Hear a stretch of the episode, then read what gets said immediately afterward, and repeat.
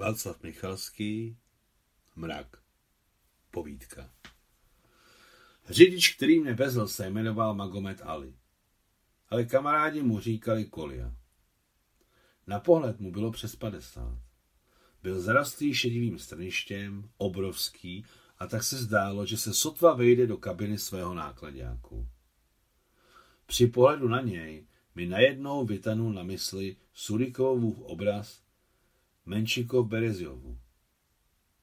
Cesta se klikatila důmyslnými obchvaty nahoru a dolů, ale řídil tak, jako by se před námi rozkládala rovná dálnice. Z Botliku jsme vyjeli ráno.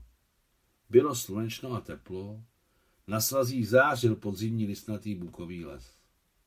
Pořád jsem vyhlížel z okna kabiny, kochal se jasným nebem a chtěl jsem bezpodmínečně nad vrcholky spatřit orla. Byla to moje první služební cesta do hor a rozhodně jsem chtěl vidět orla nad kopci. Ale orel se ne a ne objevit. Za to můj spolucestující, který si všiml, jak pozoruje okolní svět, narušil moji pozornost. Ach, nebe je tu prostě nádherné.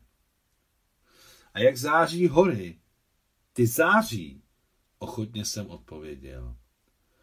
Les je jako vymalovaný, fialový, zlatý a červený, veselý. Stojí jako pestrá zeď nad světlou pasekou. Jak? Jak jsi to řekl? Se zájmem se ozval Magomed Ali. Zrozpačitel jsem, ale verše jsem zopakoval. To jsi složil? Zeptal se závistivě Magomed Ali. Ne, já ne, Ivan Bunín. A znáš ještě nějaké, povídej. Recitoval jsem mu verše a podivil se, jelikož jsem nikdy v životě neviděl, že by někdo takhle naslouchal veršům. Paměť mě ochotně stále vsouvala nové a nové sloky Bunina a Feta, Tjučeva a Jesenina, Lermontova a Puškina. Poslouchal tak, jako ranění pijí vodu. Začalo mi být hrozně, měl jsem pocit, jako bych sundal pásku z očí člověku a on náhle uviděl světlo. Chvíli mi krátce vzdychal, doslova přepouštěl vzduch a když jsem zmlknul, povzbuzoval mne. Máš tam ještě něco? Mohl bys ještě něco?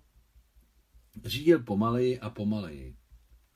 Vidíš tamhle ten mrak? Podívej se nahoru, řekl Magomed Ali, když jsem se přiznal, že už si na nic nemohu vzpomenout. Daleko před námi na ostrý vršek připlouval mrak. Proskočíme ho, jo? Nepochopil jsem ho. Proskočíme mrakem? Jasně, vyjeveně jsem souhlasil. Magomed Ali se vyklonil z kabiny, hledě na mrak, něco posuzoval a zároveň přidával plyn. A pak se naše auto rvalo vpřed a letělo tak rychle, že jsem se otočil, abych neviděl, jak se o útesy rozbíjí naše přední sklo. Zatáčka, zatáčka, zatáčka, znovu a znovu zatáčka. A najednou hustá modrobílá mlha zaslonila a zaplnila vše okolo nás. Magomed Ali vypnul motor. Vyběhli jsme z kabiny do velkého šera. Mrak se hýbal, cítil jsem jeho pohyb, má tvář zvlhla, skrýval se v záhybech mého pláště, kouřil mi u nohou a tekl skrz prsty. Náhle nás oslepilo slunce, ale bílý mrak plul dál do prostranství mezi vysokými ostrohy. Dívej se, dívej, tráva vypadá jako ze skla. Šílím! Do toho miluji nebe, šílím! Vidím zelenou trávu, šílím! Prostě bych ji jedl jako beran. Sněženka voní zemí, šílím, jako bych zbohatnul. Že bych měl nějakou nemoc? Řekni, mám. Všichni moji kolegové se smějí. Říká se, že jsi Pako, Nikolaji, Pako. Ty jsi recitoval verše a ve mně všechno stydlo a zároveň se mě zmocňovalo horko jako při malárii. Jeli jsme dál. Magomed Ali mlčel, stáhl obočí, asi mu bylo trapně, že se tak najednou otevřel náhodnému pasažérovi. Znám vaši nemoc, řekl jsem po chvilce. Vy jste se narodil jako básník. On pod sebou škubl, jeho světlé oči splály, obličej se mu napěl a v mžiku skameněl. Nesměj se, řekl tiše. Také 2 roky. Knedlí v krku mu sevřel hrdlo.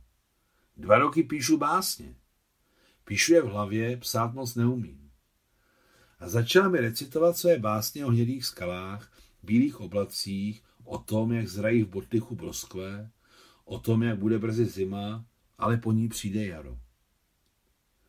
2 jeho básně jsem si zapamatoval slovo od slova. První o lásce. Když mé uši ležely na prahu a čekal jsem tě den a noc, nebyla si tu, nebyla. A teď si přišla, ale já nečekám. A druhá. Je mi 50, ale moje oči jsou plné světla jak dozrálé víno a nikdy nevyschnou jako hrozinky, nikdy. Ale pokud umřu, mé oči vyrostou na mém hrobě. Měl průzračné, velmi jasné, zvědavé a důvěřivé modré oči, přesně takové, jaké mívají úplně malé děti. Když vzpomínám na kouzelné setkání s mrakem, myslím i na Kolju Magomeda Aliho. V podstatě to byl jeden z mála básníků, které se mi poštěstilo potkat mezi hromadou jak gramotných, tak negramotných veršotepců. Napsáno v roce 1975.